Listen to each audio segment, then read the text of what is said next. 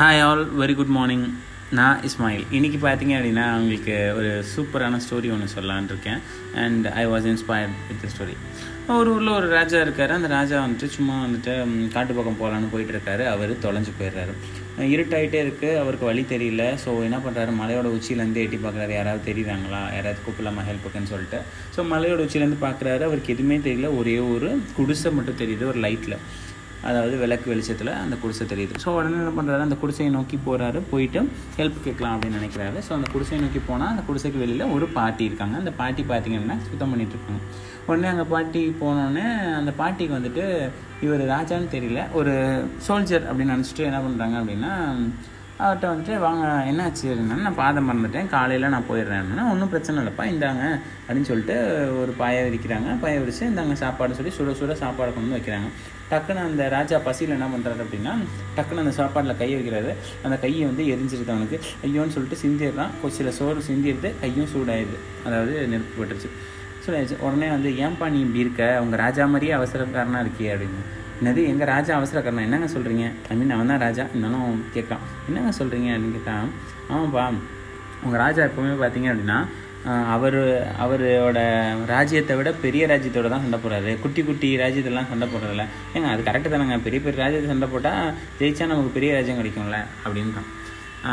அப்படின்ற பேரில் அவர் என்ன பண்ணுறாரு அப்படின்னா நார்மலாக அவர் வந்துட்டு நார்மலாக வந்து என்ன பண்ணலாம் அப்படின்னா சின்ன சின்ன ராஜ்யத்தை போட்டு அவங்களோட ஆளுங்களை சேர்த்துக்கலாம். ஆர்மியை பெருசாக்கலாம். இவர் என்ன பண்ணுறாரு அப்படின்னா பெரிய ராஜ்யத்தோட மோதி அவரோட ஆர்மியை சின்னதாக்கிட்டே போகிறாரு அவரோட பலத்தை இழந்துக்கிட்டே வராரு. ஸோ எப்போவுமே வந்துட்டு சாப்பிடும் போது சைட்லேருந்து கொஞ்சம் கொஞ்சமாக எடுத்து சாப்பிட்டீங்கன்னா நடுவில் இருக்கிறது ஆறி இருக்கும். நீ ஸ்ட்ரைட்டாக நடுவில் கை வைக்கும்போது கை சுட்டு போச்சு சாப்பாடும் வேஸ்ட்டாக போச்சுல? இதே மாதிரி தான் உங்கள் ராஜா பண்ணிகிட்ருக்காரு இருக்காரு. எப்போவுமே சின்ன சின்ன ஆர்மியாக தோக்கடிச்சு நம்மளோட சரௌண்டிங்கை பெருசாக்கிட்டு அதுக்கப்புறம் நம்ம போயிட்டு பெருசாக இருக்கவங்களோட போட்டி போடும்போது நம்மக்கிட்ட ஆள் பலமும் இது ப- இதுவும் இருக்கும் அப்படின்னு சொல்கிறாங்க சேம்ங்க இங்கேயும் அதே கதை தான் ஸோ பொறுமை பொறுமையும் நிதானமும் ரொம்ப ரொம்ப முக்கியம் லைஃப்பில் ஸோ நான் வந்துட்டு ஒரு வாரத்தில் பத்து கிலோ குறைப்பேன் அப்படிங்கிறது அப்படின்னு சொல்லுவோம். நான் பாருங்கள் ஒரு வாரத்தில் பத்து கிலோ குறைச்சி காட்டுறேன் அப்படின்னா செத்து போயிடுவேன் பாசிபிளே இல்லாத விஷயத்த யோசிக்கக்கூடாது. ஸோ எப்படி யோசிக்கலாம்? நான் மூணு வாரத்தில் ஒரு கிலோ குறைக்கிறேன் மூணு வாரத்தில் ஒரு கிலோ குறைக்கிறேன் அப்படின்னு ஒவ்வொரு வா ஒவ்வொரு மூணு வாரத்துலையும் ஒரு ஒரு கிலோ குறைங்க. கிட்டத்தட்ட ஒரு டூ மந்த்ஸில் நீங்கள் பத்து கிலோ குறைச்சிருவீங்க அதை தாராளமாக இந்த அவசரப்படுறது. அவசரப்பட்டு அதை சாப்பிட்றேன் அவசரப்பட்டு இது சாப்பிட்றேன்னு சொல்லி எதாவது சாப்பிட்டு வெயிட் லாஸ் பண்ணுறது ஸோ இதே மாதிரி நிறைய விஷயம். நான் வந்து பாருங்களேன் இன்றைக்கே வந்து ஒரு புக்கில் பத்து பக்கம் படிச்சிடுறேன். ஒரு புக்கே முடிச்சிடுறேன் நாலு நாள் அப்படின்னா அதுவும் பாசிபிள் இல்லை.